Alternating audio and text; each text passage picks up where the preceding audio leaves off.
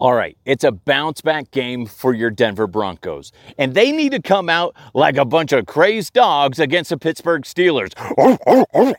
That's right, Big Ben better have his life alert handy because the Denver defense is going to knock him on his backside. Help, I've fallen and I can't get up.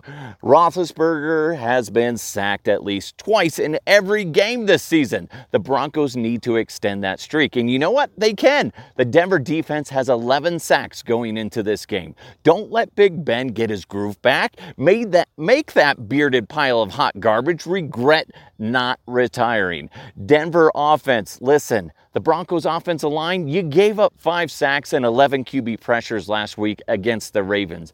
You need to do better. It's as simple as that. Expect the Broncos run game to show up big against the Steelers. No matter who's chucking the rock for the Broncos, they need that relief from the run game. Plus, I think we can all agree that we want to see more Javonte Williams, aka Lil Hulk. So send Roethlisberger, I can't even say his name because he's such a hot pile of garbage, into retirement. Shove that run game up the Steelers' ass, and let's go Broncos. Let's go get that comeback.